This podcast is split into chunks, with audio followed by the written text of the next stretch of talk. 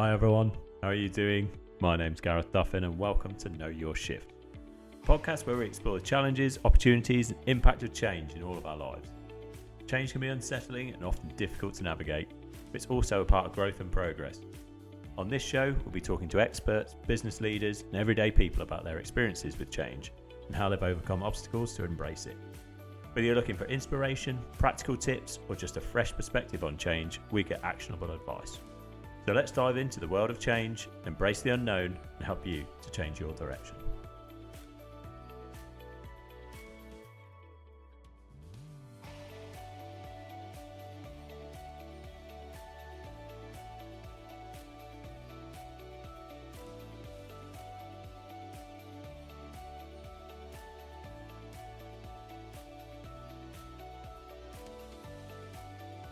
My guest today on Know Your Shift is Fathi Mohamoud. Fathi is head of residential operations for Aparto. Now, everyone will know that I spent a long time working in student accommodation, have a real passion for the sector. I wanted to get Fathi onto Know Your Shift as someone who likes to think a little bit differently in the industry. We'll talk about change in general, as we do on, on Know Your Shift, and also talk about what he sees changing in the industry and, and what's coming up and how he is involved in that change and um, want to lead Aparto through it. Fathi has a geology degree from the Imperial College London and over a decade of experience in the student accommodation sector, including management positions within IQ, Greystar, and Hines. Hi, Fathi. Thanks for joining us on uh, Know Your Shift. It's uh, great to have you on the podcast. Thank you for welcoming me, Gareth. Okay, so we'll dive straight in. As you know, we talk about change on Know Your Shift. And the question we like to ask all our guests straight up, and it's probably the biggest question, is what is the hardest change that's happened to you in your life? So I've, I've thought about this question quite a few times actually, and, and I could give a few examples. I think many people who know me well probably know that I'm kind of from Africa, Somalia specifically and I wasn't born in this country. So for me, you know, the biggest change I've ever had in my personal life has been kind of climatizing to, to European culture when I first came here and, and how radically different that's been. And it's quite an unusual situation because uh, when I came here, I, I, was basically a refugee. And uh, at the moment, that's kind of a hot topic, as you know. Um, we've got um, kind of the boat situation that the current government seems to want to tackle. And we've also got quite an influx of uh, kind of mass refugees from uh, Ukraine as well. So um, this past year has been, you know, a reflection of, for me, that journey that I personally went on, and and being able to kind of empathize with with people that are coming here now, um, having made sort of a similar journey. Um, about 30 years ago uh, when I first came uh, around 1995, uh, and the change that that you know moving from essentially um, refugee camps in in Ethiopia and Kenya to kind of a council estate in North London. it, it, it's, it's definitely you know a big shift, and when you're nine years old, eight years, nine years old, um, and uh, you know you're leaving behind everything you've ever known that does kind of have a, a, a traumatic and you know it, it, it, certainly shifts everything you've ever known. And you know you have to kind of develop a new mindset you're learning a new language a new culture. You know you're seeing infrastructure you've never seen before. So i think this past year i've definitely reflected on that journey. I've probably forgotten about that journey throughout my career and my life. And um, and that's been kind of one of the biggest changes in my life. And I think the second biggest change, if I can kind of bring it back to my personal career, is kind of uh, giving up a career or aspirations in science. And that's where, you know, my training was. That's what I love to do at university and in college. And uh, I was unfortunate enough to graduate in the last financial crisis uh, back in 2000- eight, um, and uh, there was no demand for graduate geologists, basically,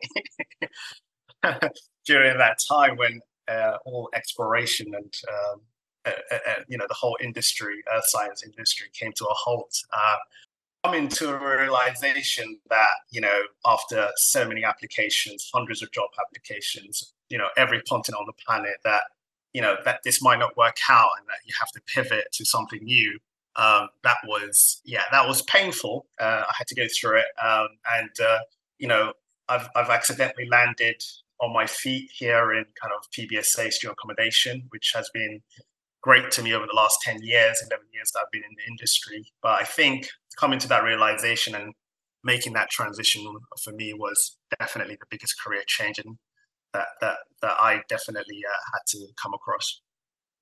Do you think? Obviously, uh, I mean, I don't know what age you obviously went through that first change coming over to, to the UK, but do you think that that sort of and, and then you ended up making another big change, you know, having studied geology at Imperial College and then ending up working in student accommodation. Do you think that sort of, do you think that affected you in a positive way? You know, having made that change at, I assume what was what was a fairly young age in how you how you deal with change later on in your life and your career. Yeah, I think look when you're a when you're a kid in in Africa in one of these camps, you know, you're not necessarily going to school every day, depending on which of these camps you end up with. You know, there might be no education. So for the first nine years of my life, I've probably had two years of solid education. And the rest of it was just being in a transient state of essentially one city to another, one country to another. And and you, you essentially learn to become a street kid. so it's a different kind of education. You know, you get to learn how to be on the streets, how to navigate the environment that you're in, it, it, you certainly become a lot more kind of resourceful, I would say. You, you, learn to handle people as well because you're dealing with all manner of people, your peers, you know, teenagers, you know, adults. While if you are just in education, you're just probably dealing with teachers and your peers, right, on a day to day basis. So uh, you, you certainly kind of have to have a lot of street smarts about you. So I think that that that that was that is definitely a positive for me. It's, it's certainly helped me in my adult life. Those skills and you learn to be very resilient.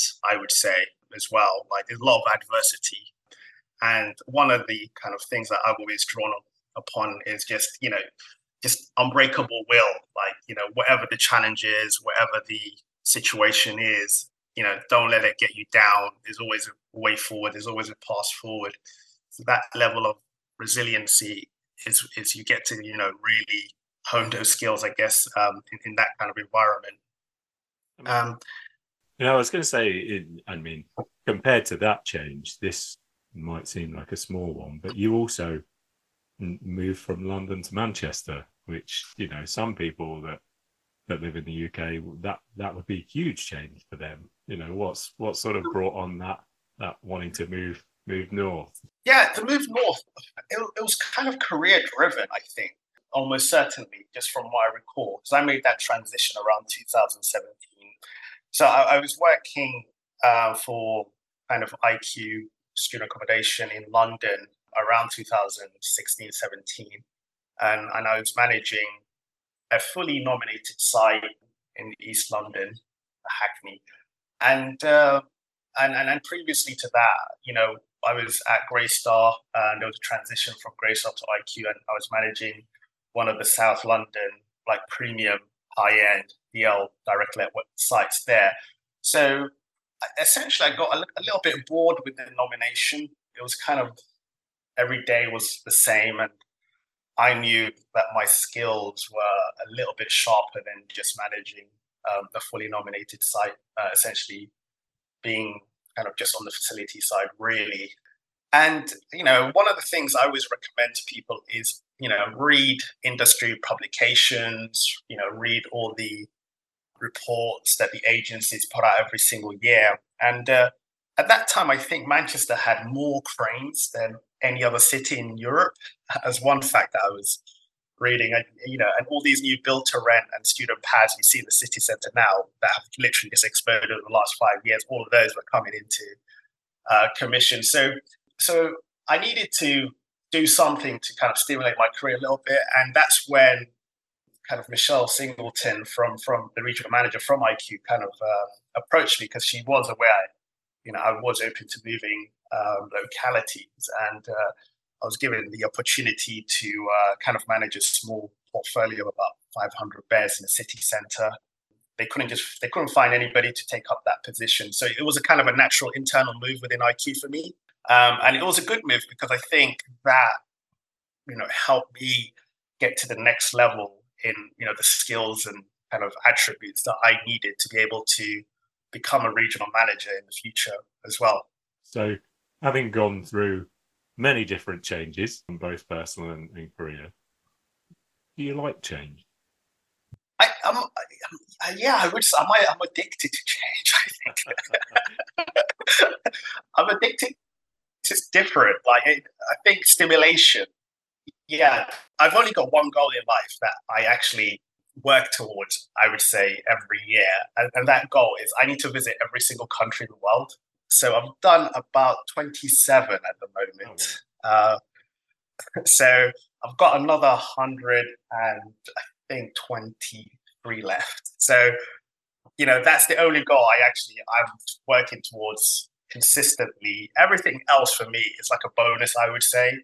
So, you know, I wake up every day and I go, how lucky I am because, you know, just going back to my personal background, you know, everything's stacked against you. You know, you come in here to this country, don't know the language.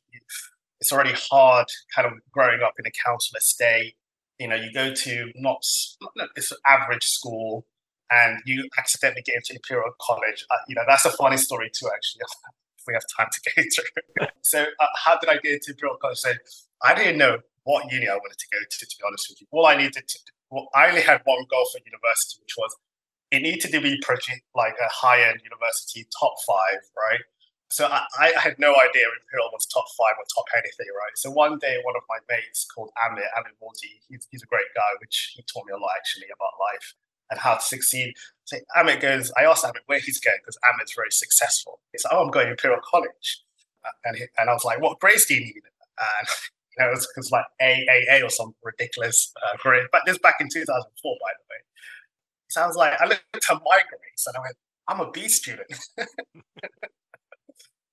Like I need to get there. Like how, so the next year, literally just from one conversation, I had a goal, an accidental goal. like I need three years to get into Imperial, right? And then the next thing was I was like, I didn't care what course I did as long as it was a science course. Right? Because I love science. I said, okay, what's the one course I have a realistic chance of getting at? So you have to like really focus here. So it's like chemistry. I was looking at the rejection ratios, like no way. Physics, even harder. Biology, I could get into biology, but I was like, I don't like writing essays. In biology, you have to write a lot of essays. So I was like, I need something where I write less essays, have some maths in it, and be able to figure things out. So geology, the, depart- the earth science department was like a natural fit for me. I love to travel as well and all the travel was fully subsidized there. So basically, you know, you're paying tuition fees of like a thousand pounds a year, uh, but the course cost the uni probably like fifteen grand per person to run. it's mental.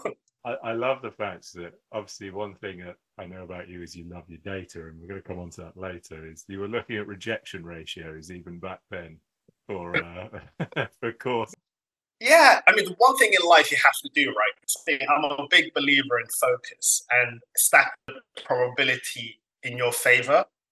I wouldn't say I was a super successful person, but all the successes I have is just stacking probability in your favor.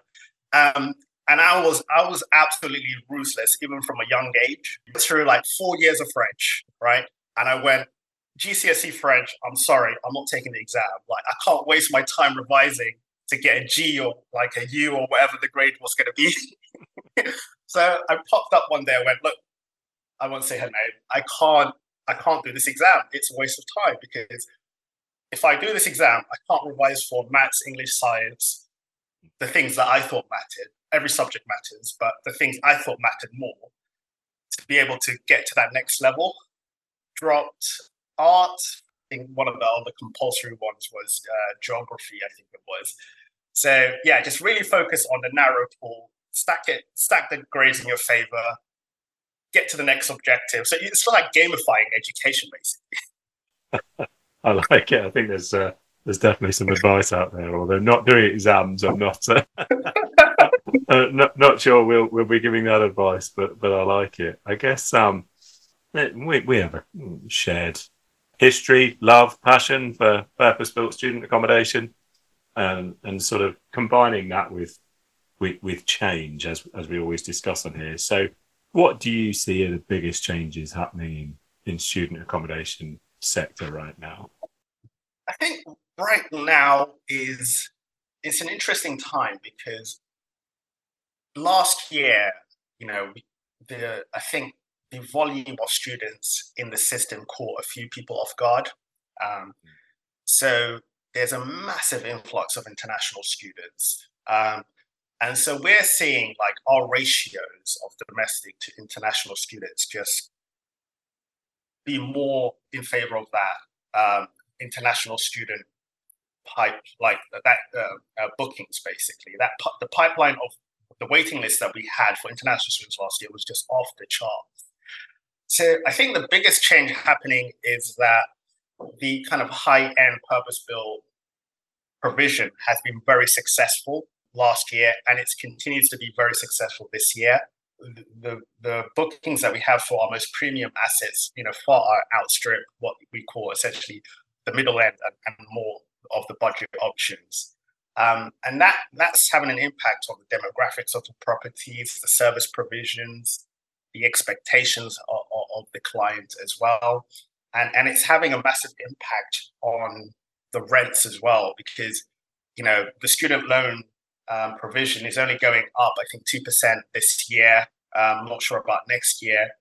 Um, so, you know, UK students are, you know, having to supplement the, uh, the income with, with, extra income, the rent that they need to pay.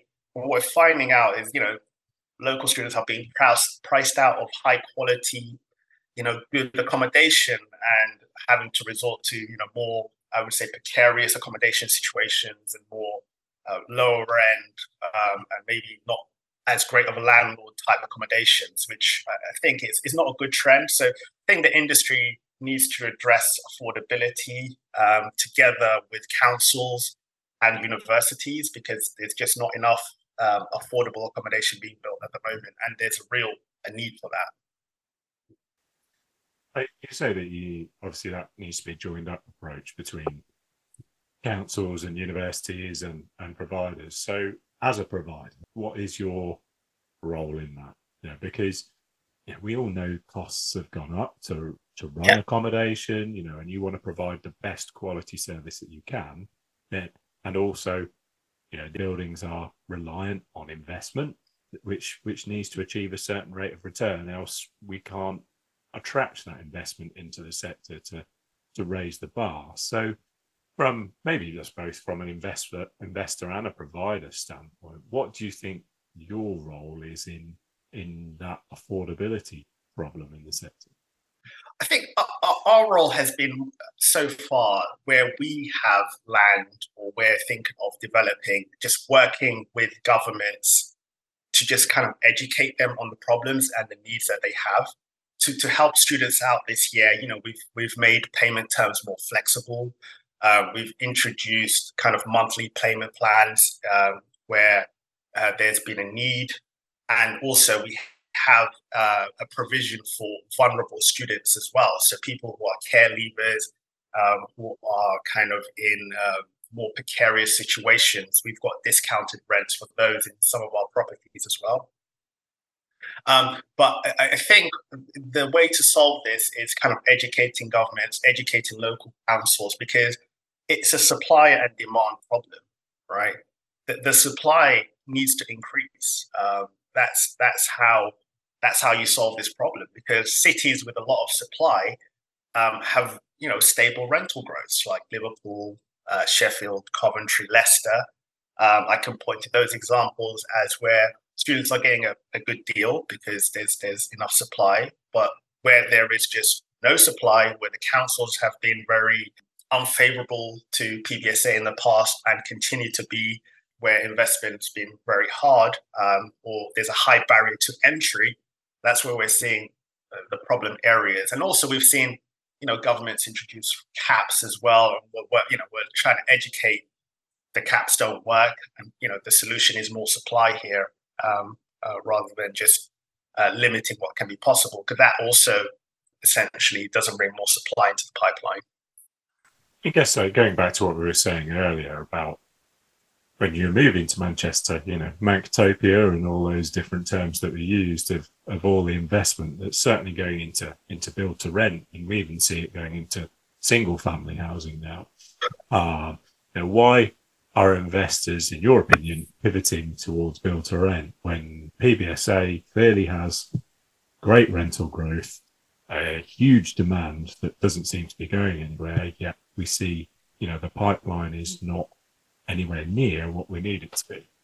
So, so build to rent is an interesting one because you know I saw the latest rent in Manchester, and uh, this is a city I know well, and and you know the the growth rates you know are somewhere in the twenty percent in, in the kind of the build to rent sphere as well, and the reason for that is there's students living in them, right?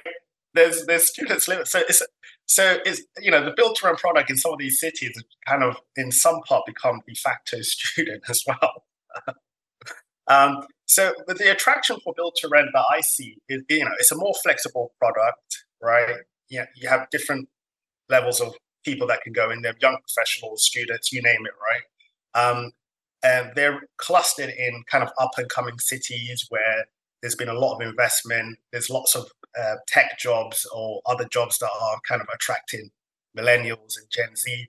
And it's really hard for young people to get a deposit to own their own homes as well, right? So what you have is kind of a transient workforce, workforce that actually naturally wants to be flexible, right? Um, and so this build to rent product where there's low deposit, sometimes no deposit, pets are welcomed, essentially it's kind of like a playground almost, you know, highly immunized, where you can meet your friends, have a good time. And also the best schemes that I've been in have an element of co-working space as well. Right. So if you're a freelancer or um, you know, have the ability to work from home two, three, four times a week with very high speed Wi-Fi precariously low student accommodation, some of these have become de facto uh, student pads as well.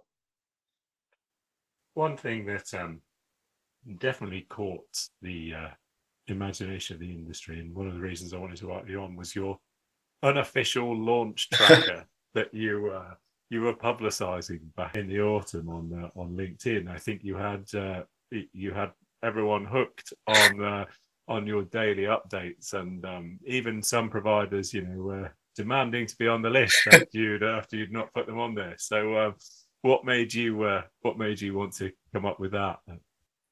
Um, so the unofficial uh, launch tracker was um, an impromptu idea that I had, kind of pitched it to a few people.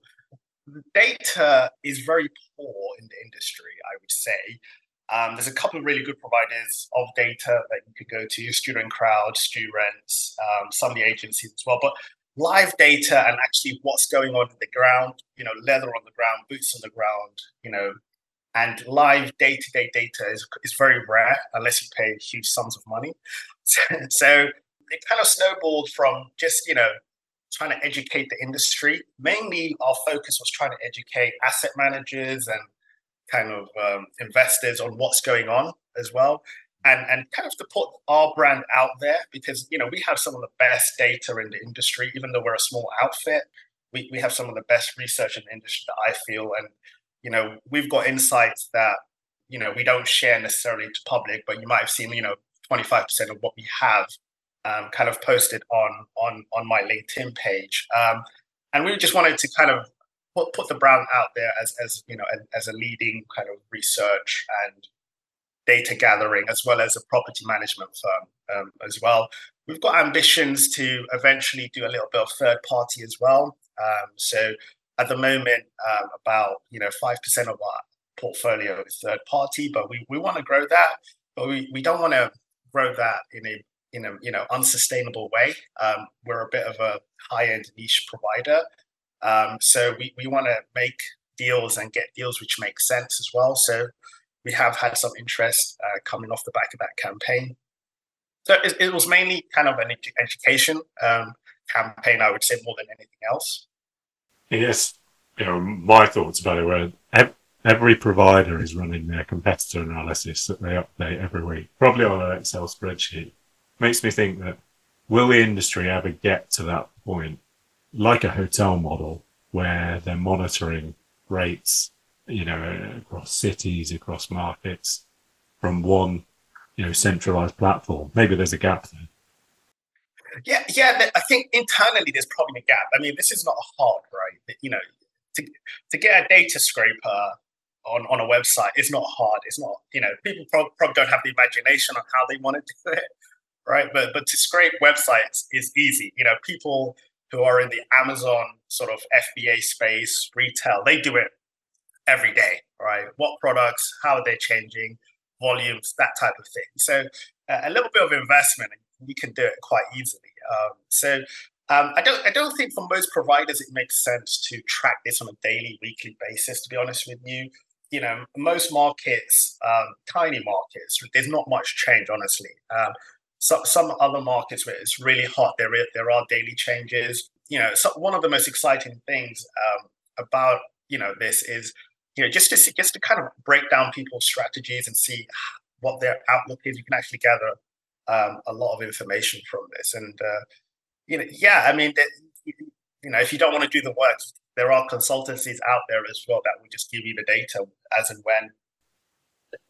Last, um, probably last question on rent is um, I've been talking to a number of providers over the last few months, and it feels like going off the back of what you said that there was an unbelievable level of demand last academic year. You know, probably from the effects of, of the pandemic, uh, and that doesn't see any you know, slowing down this year, that's for certain. In fact, it looks like it's increasing. What's your thoughts around dynamic renting? Because dynamic renting used to be seen as, you know, something that some of the larger providers did because they could look at look at rents like we were just saying on a more regular basis and, and you know and, and push those rents as as the rooms filled up. Whereas, you know, talking to a number of providers this year, they've they want to capitalize on the demand early on. Therefore, they've been going out with their headline rate early on, and that's it. You know, and I see a few providers, or certainly individual asset managers, um, promoting on LinkedIn that they're they're already fully booked for September, and it makes me think, what's what's your thoughts about the overall approach this year on dynamic renting? So um, people are savvier than they were two years ago. I'll, I'll tell you that, right? Because um, the data we, we see coming through is that there, there is more dynamic pricing in the sector than, than ever before. Um, I think um, a few people have been, as, as I was saying, similar to last year, not learned their lesson and were caught off guard in some markets and sold out in like 24 hours.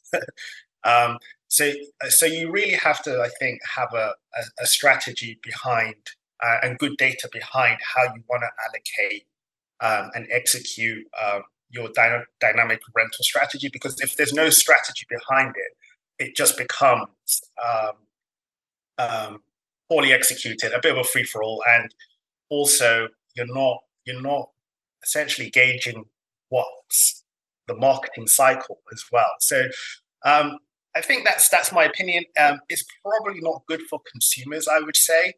Um, but uh, we're seeing signs that consumers are becoming savvier um, because every data point that I have at the moment on all the markets that we track suggests that you know most markets are up about 50% in terms of booking terms higher than they were a year ago. Right? Um, so students being a lot savvier are booking a lot earlier. Also international agencies, you know, the likes of student.com, New Home, they're educating students and and trying to get them to book a lot earlier as well, um, which is driving up massive international student volumes. You know, Q Q4 uh, of the of the cycle and Q1 right now as well. What this means is for the consumer is that clearing is going to be a challenge. Um, it's going to be a big challenge this year, um, and if, if universities haven't planned for this and signed nomination agreements or agreements with the private sector to make sure rooms are blocked and inventory is available, then you know we're going to see more headlines this this coming summer of you know student housing being another crisis, which which is which is was predictable um, again. So my message is actually more to the universities, which is you know start negotiations with providers earlier.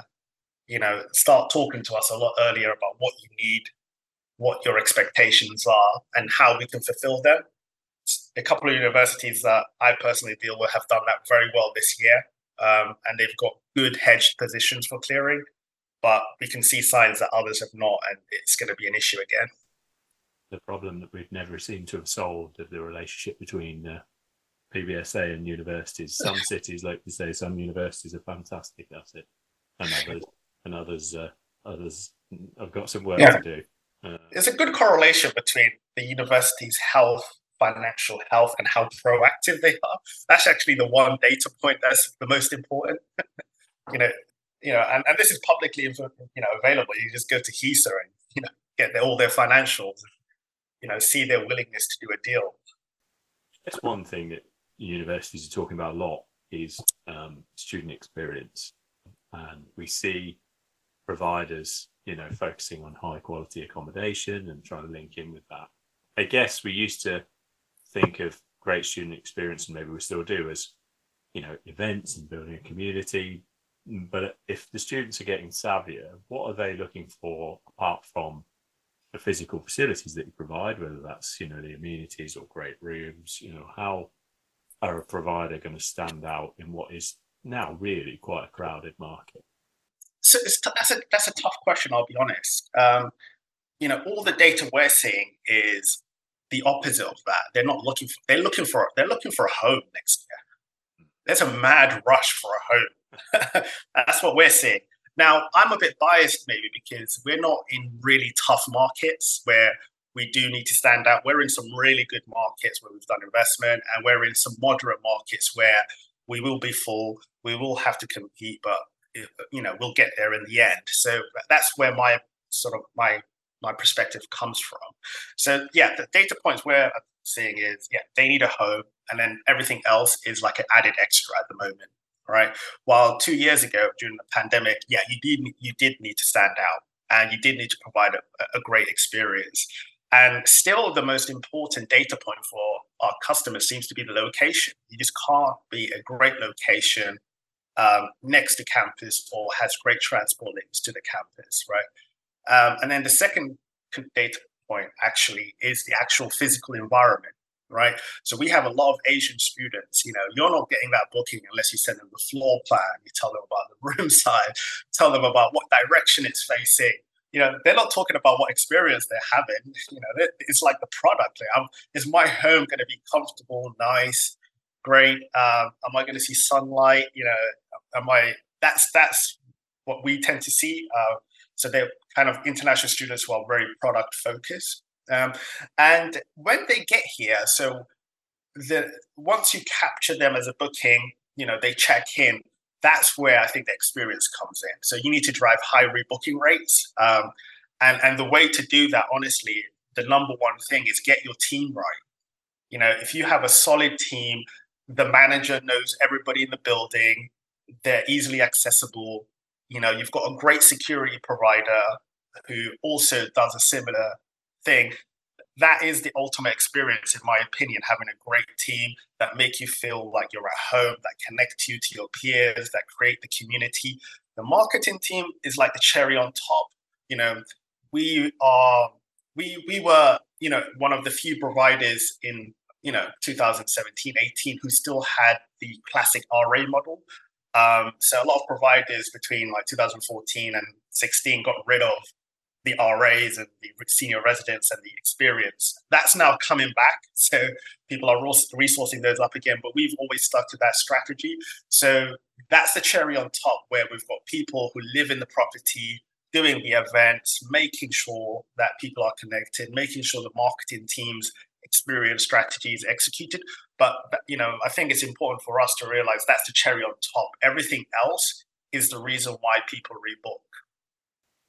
So moving on, perhaps towards when you're talking about your team, one thing we're talking to people about a lot at the moment is around the returning to the office, having an office, managing remote portfolios, and see a lot of organizations uh, struggling to find a way where they can maintain both allowing home working, remote working, but also you know getting the collaboration and, and communication right. And and and also you know trying to define what's fair and what's happy what people are happy with.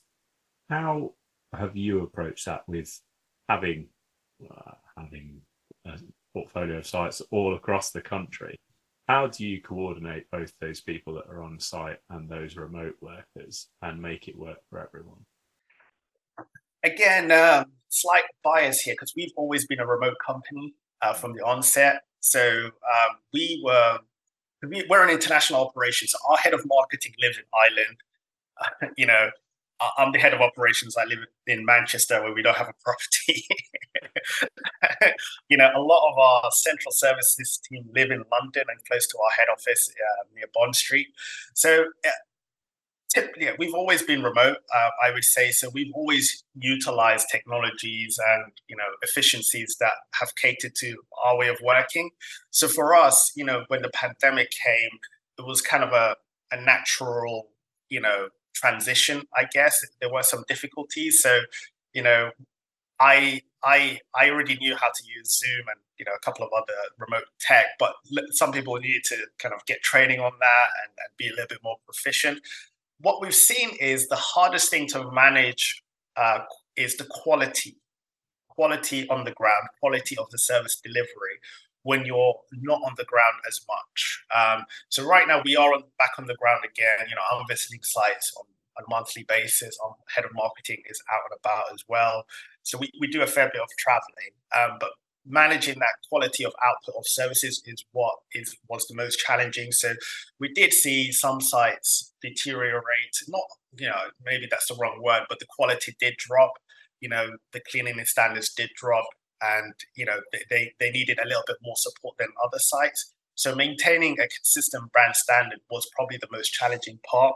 And the only way we were able to solve that is just by you know just being present and providing leadership on the ground. So um, I think um, my advice to be to any kind of people with, with you have to get people into the mentality that the job does involve traveling that you know you have to be flexible and you know, it all starts with the hiring process, I think. With people maybe who are already struggling with that, I think you just have to work with them and just sell the vision of what, what you're trying to achieve um, as a brand and, and how their contribution um, is highly valued um, and, and, and to set those expectations. So, how would you describe the culture at Aparto? Um, the, the culture of Aparto is, I think, entrepreneurial. right? We are we we are we we are just mad about PBSA and providing a great service. I think, right?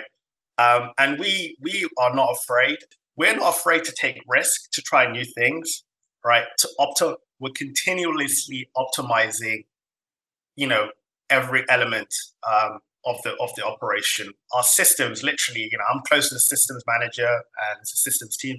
You know, we've done some things um, that other providers much larger than us, by just being a bit crazy, would never even attempt or, or do.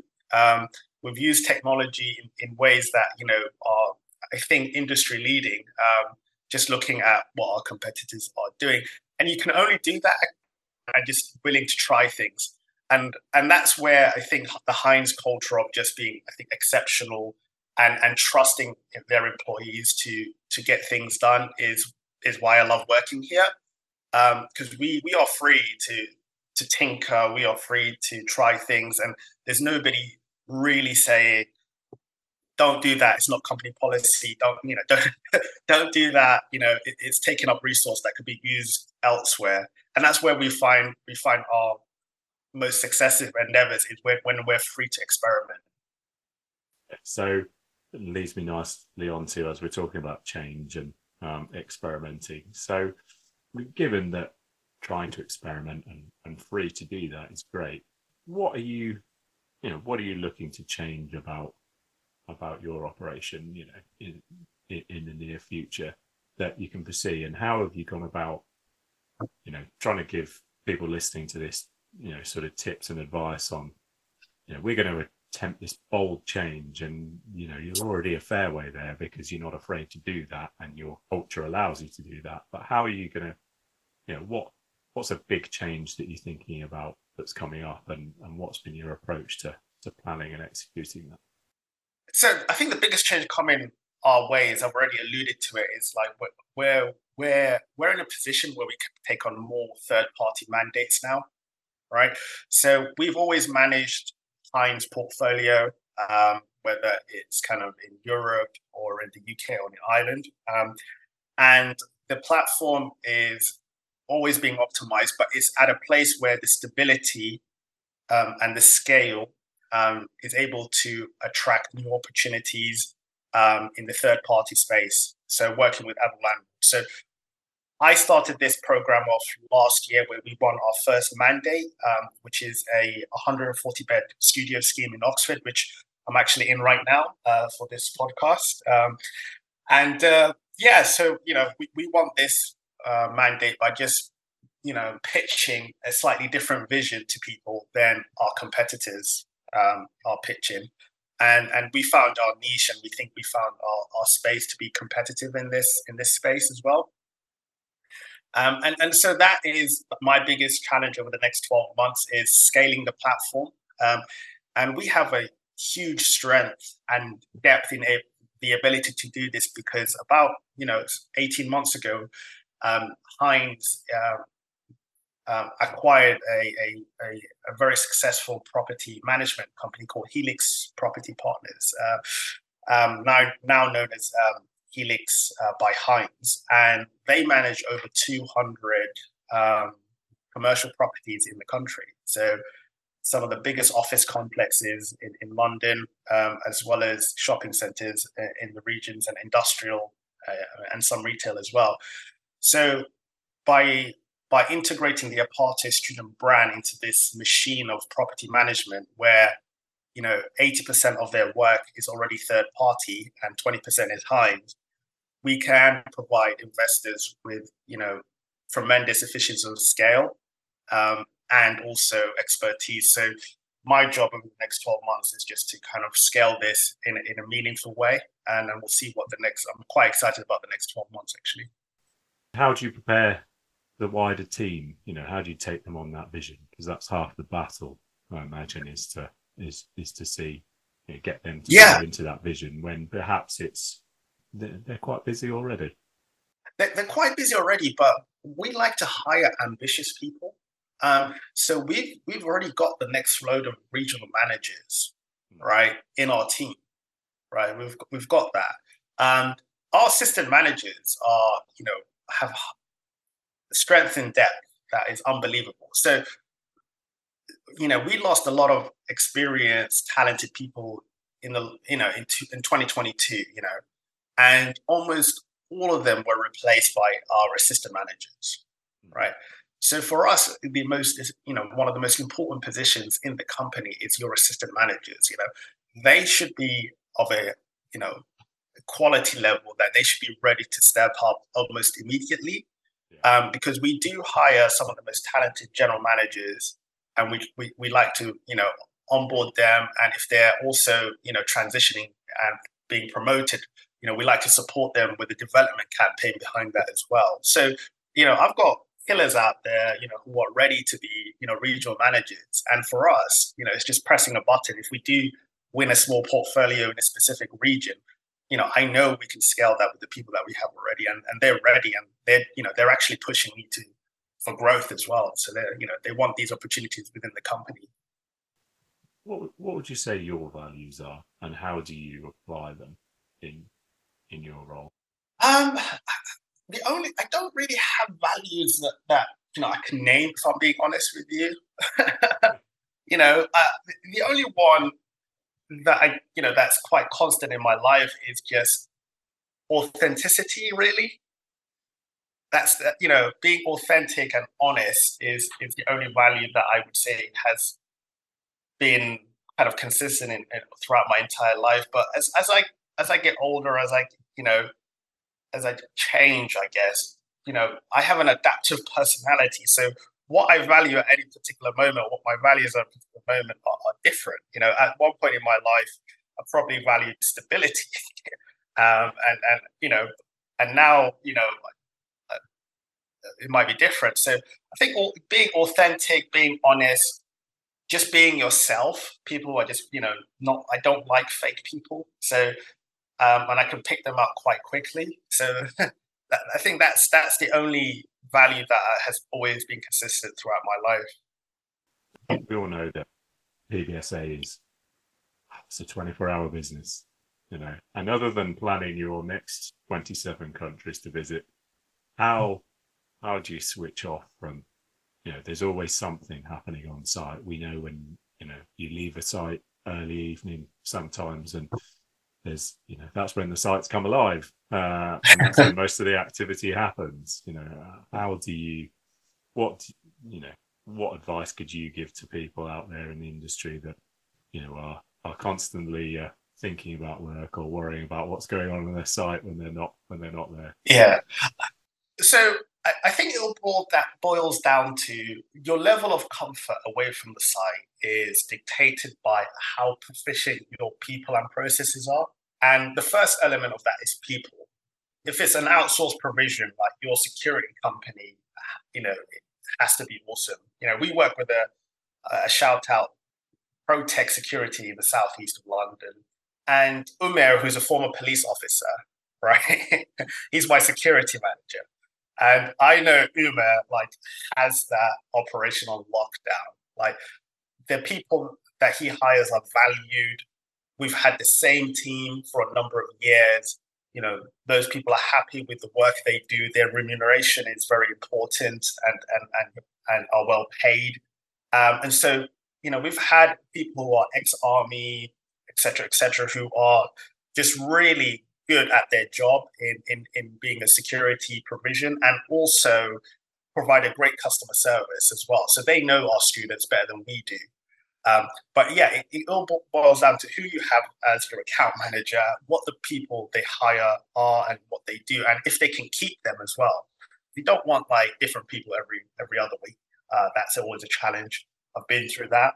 Uh, luckily, not recently.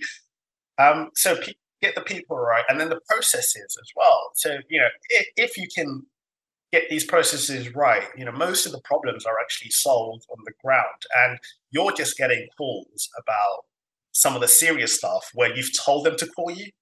So if you're getting calls only on the subject matters where you're expecting a call, I think that that's how you can kind of rest easy at night. Um, and then you know you have to switch off uh, at some point. So you know, I, I, tend to have two phones, of course, um, and uh, you know, one of them on do not disturb when I don't need to be disturbed, um, because I know if I'm not going to be disturbed during that time, you know, there's cover for me, right? The system and the escalation process is robust enough to handle me missing a call now and again.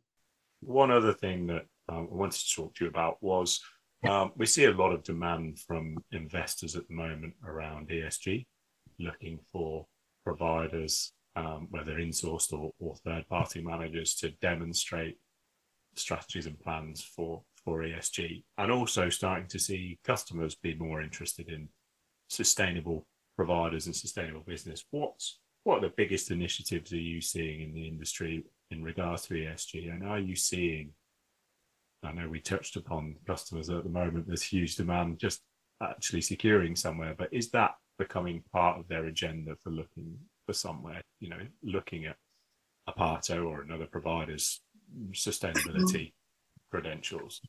So let's the investment side. I think that's where the demand for um, ESG initiatives is coming from. There's, this this has been kind of a hot topic because of everybody's energy prices just going absolutely ballistic.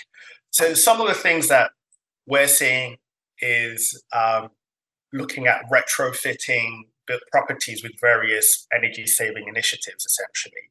Um, this particular one in Oxford that we've built is probably you know one of the best ones uh, that I've seen where you know it's a new build property you know the owner saw the energy crisis coming and a lot of infrastructure has been put into this place to make sure you know it's uh, as environmentally friendly as possible.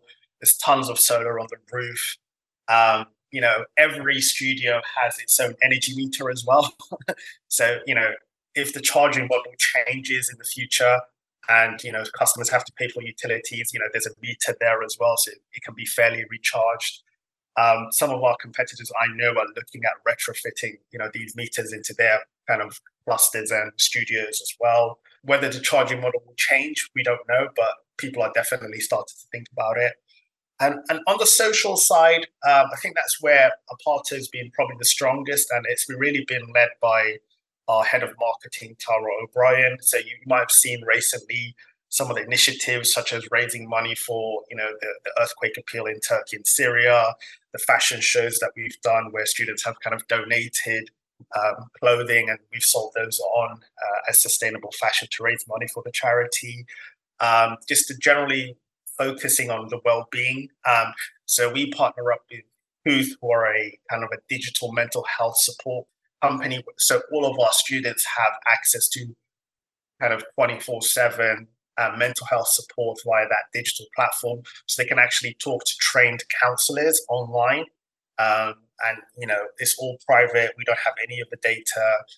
You know, it's one-to-one counseling. So that that t- t- those types of initiatives um, have been good. And, and as as I was saying earlier, we've done deals where we're housing, you know, the most vulnerable students as well, um, the care leavers, um, and anybody in sort of precarious housing situations um, you know, we've partnered up with uh, one university on, on that initiative as well. Lastly, we always uh, we always do some quick fire questions. So I'll start off with the first one. If you could change one thing about the world, what would it be? Um, I would say no discrimination. I think that's that's probably at the top of my list. Um, um, I've not personally suffered overt discrimination. Uh, but I do know when I was starting off in my career, my funny name was definitely a disadvantage. Now it's turned into a advantage because it's kind of a unique name, uh, so people tend to remember it. But um, I think discrimination is is probably what I would remove as the first thing. It seems to be the source of most problems to me. Okay, and what advice would you give to someone who wants to change their direction but doesn't know where to start? Um, I would say take risk. Don't be afraid to take risk. Um, you know, don't, don't be afraid to give up dreams for new dreams. Um, and and just be just you know just be as resilient as you can be and and yeah take risks. Okay. And what's going to be your next big change? Um i'm not sure because as i said uh change comes to me at random points. It, i tend to you know, make decisions, um, consulting my wife now more often than I used to, to be honest, but on a whim. So uh, I don't know what my next change would be, but I'd be quite keen to work abroad sometime in the future.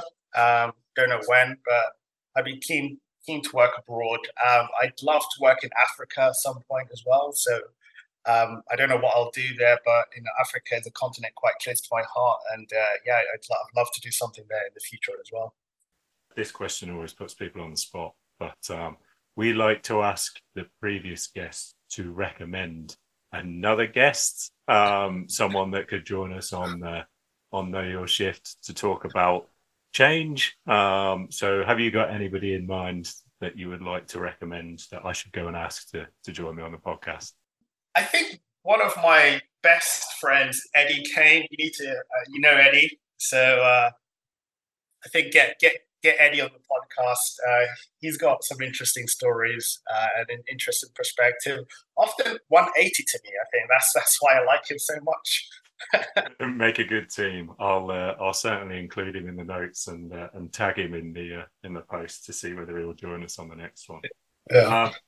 Fathi, thanks so much for joining us on the podcast. I really wanted to get you involved because having known you over a number of years um, and, and worked with you, I know that you're someone that thinks really differently about the industry, and and you know we've talked about it today in terms of how you you're willing to take a risk Um, I think that was certainly uh, shown in your um, your launch tracker that uh, that I say had the whole industry hooked, and just being able to think about that and publicise that, I think um, is testament to how you think about how we should change the industry. So it's it's been great to talk to you, Dan. Thanks for joining us.